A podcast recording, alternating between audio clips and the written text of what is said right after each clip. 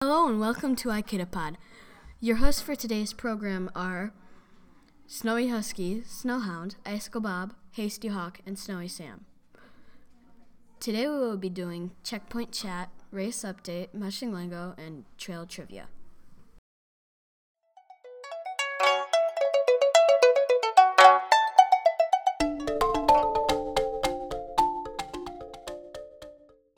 This is Icicle Bob with Mushing Lingo. Well, let's get into it. The first word is booties. Booties are slacks that d- protect the dog's feet. Okay, the next word is gang line. The gang line is a line that connects the dogs to the sled. The last word is swing dog. The swing dog is the dog right behind the leader.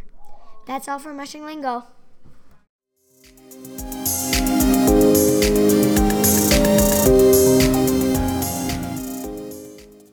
This is Snowhound and Snowy Husky with Trail Trivia. Okay, today we have two questions. Question one, what was the year of the closest finish in the Iditarod? Uh, nineteen ninety-three. You're really close. Uh, time's up. The answer was nineteen eighty-three. Question two, what was the fastest Iditarod Red Lantern to be awarded? Who was in it and what was their time? Cindy Abbott with a time of thirteen days, three hours, ten minutes, and forty-six seconds. Sorry, it was Cindy Abbott with the time of twelve days, two hours, fifty-seven minutes, and thirty-one seconds. And that's it for Trail Trivia.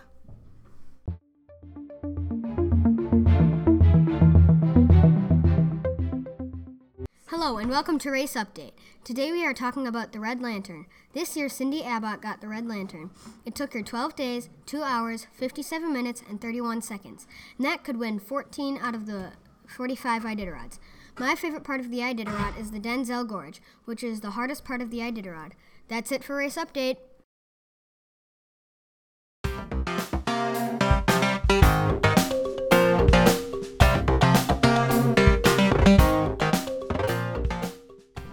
This is Snowy Husky with Checkpoint Chat, and today we will talk about Chetulik.